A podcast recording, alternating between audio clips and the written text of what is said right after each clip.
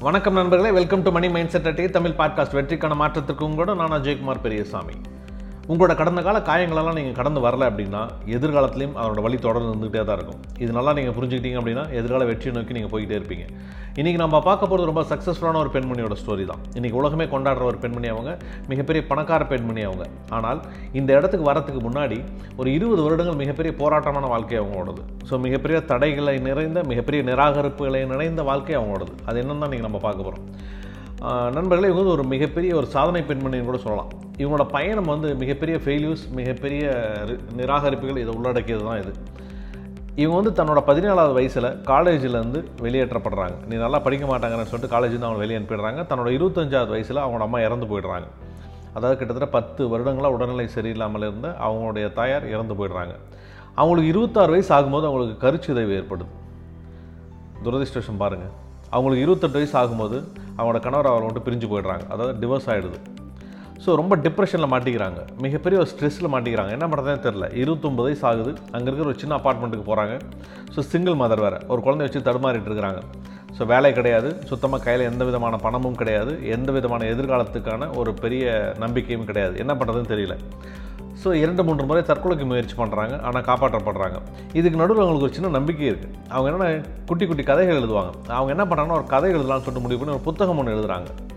அந்த புத்தகத்தின் மேலே இவங்களுக்கு மிகப்பெரிய நம்பிக்கை உண்டு. கண்டிப்பாக இந்த புத்தகம் வந்து எல்லாரும் பாராட்டப்படும் அப்படிங்கிற நம்பிக்கை அவங்களுக்கு அந்த புத்தகத்தின் மேலே உண்டு. ஸோ அவங்க எழுத ஆரம்பிக்கிறாங்க. எழுதி முடிச்சதுக்கப்புறம் என்ன பண்ணுறாங்கன்னா கொண்டு போய் பப்ளிஷர்ஸ்ட்டு கொடுக்குறாங்க. இந்த புத்தகத்தை நீங்கள் பப்ளிஷ் பண்ணி கொடுங்க. ஆனால் கிட்டத்தட்ட பன்னெண்டு பப்ளிஷர்ஸ் அந்த புத்தகத்தை ரிஜெக்ட் பண்ணுறாங்க ஒருத்தர் ரெண்டு பேர் நண்பர்களே பன்னெண்டு பேர் அந்த புத்தகத்தை ரிஜெக்ட் பண்ணிடுறாங்க. ஆனால் விடாமல் போராடிக்கிட்டே இருக்கிறாங்க. அவங்களுக்கு முப்பத்தஞ்சு வயசு முப்பத்தி ஓரு வயசு ஆகும்போது அவங்களுடைய முதல் புத்தகம் பப்ளிஷ் ஆகுது. அவங்க முப்பத்தஞ்சாவது வயசில் ஆத்தர் ஆஃப் த இயராக தேர்ந்தெடுக்கப்படுறாங்க. அவங்க தன்னோட நாற்பத்தோராவது வயசில் ஒரே நாளில் அதாவது இருபத்தி நாலு மணி நேரத்தில் பதினோரு மில்லியன் புத்தகங்களை விற்று சாதனை படைக்கிறாங்க. அவங்க யாருன்னு புரிஞ்சிருக்கும் நண்பர்களே? ஹாரி பாட்டரோட ஆத்தர் ஜேகே ரவுலிங் தான் அவங்க. ஸோ ரொம்ப சக்ஸஸ்ஃபுல்லான ஒரு ஆத்தராக ஒரு மிகப்பெரிய ஒரு பணக்கார பெண்மணியாக இவங்க வந்து இன்றைக்கி வந்து திகழ்கிறாங்க இன்றைக்கி வந்து எல்லாராலையும் போராட்டப்படுறாங்க. ஆனால் இதெல்லாம் வழி போராட்டங்கள் நிறைஞ்ச வாழ்க்கைக்கு நடுவில் தான் வந்து சாதிச்சிருக்கிறாங்க. வழிகள் இல்லாமல் போராட்டங்கள் இல்லாமல் கண்டிப்பாக அவங்களால சாதிச்சிருக்க முடியாது. நம்மளாம் நினச்சிட்டு இருக்கோம் நண்பர்களே.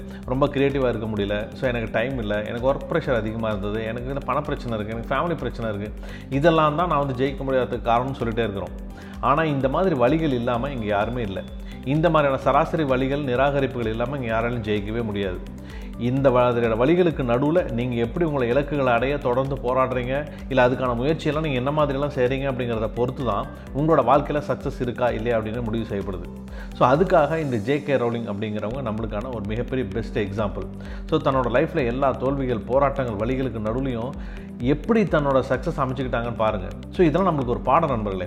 ஃபோர்ப்ஸ் பத்திரிகை வந்து பார்த்தீங்கன்னா ஆயிரத்தி சாரி இரண்டாயிரத்தி பதினொன்றில் one point one five billion dollars அவங்களுக்கு சொத்து இருக்கிறதா கணிச்சிருக்கிறாங்க. இது நம்மளுக்கெல்லாம் ஒரு பாடம். ஸோ யாரெல்லாம் நம்மளை இம்ப்ரெஸ் பண்ணுறாங்களோ யாரெல்லாம் நம்ம தங்களோட சக்ஸஸெல்லாம் அட்மையர் பண்ணுறாங்களோ அவங்களாம் வழிகள் இல்லாமல் தோல்விகள் இல்லாமல் கண்டிப்பாக இந்த இடத்துக்கு வந்திருக்கவே முடியாது. இந்த மாதிரியான சக்ஸஸ்ஃபுல் பீப்புள்ஸோட லைஃப் இருக்குது பார்த்தீங்களா இதெல்லாம் நம்மளுக்கு பெரிய இன்ஸ்பிரேஷன் இதெல்லாம் இன்ஸ்பிரா இன்ஸ்பிரேஷனை எடுத்துக்கிட்டு நம்ம அடுத்தடுத்த கட்டங்களுக்கு எப்படி நம்ம போகிறோம் அப்படிங்கிறது தான் நம்மளோட சக்ஸஸ் வந்து முடிவு பண்ணுது. இங்கே யாருமே விழாமல் வாழ்ந்தாங்க அப்படிங்கிறது பெருமை கிடையாது. அதாவது விழாமலே வாழ்கிறது அப்படிங்கிறது இங்கே பெருமை கிடையாது. ஸோ விழுந்த போதெல்லாம் எழுந்துக்கிறதுன்றது பார்த்திங்கன்னா அதுதான் இங்கே மிக பெருமையான விஷயம். ஆகவே நண்பர்களே நீங்களும் ஒரு சக்ஸஸ்ஃபுல்லான லைஃப் வாழ்கிறதுக்கு இந்த ஜேகே ரவுலிங் மாதிரி இருக்கவங்களோட இன்ஸ்பிரேஷன் எடுத்துக்கோங்க. வாழ்க்கையில் ரொம்ப சக்ஸஸ்ஃபுல்லாக வாங்க வாழ்த்துக்கள் நண்பர்களே மீண்டும் ஒரு நல்ல எபிசோடோடு நாளை உங்களை சந்திக்கிறேன். வணக்கம்.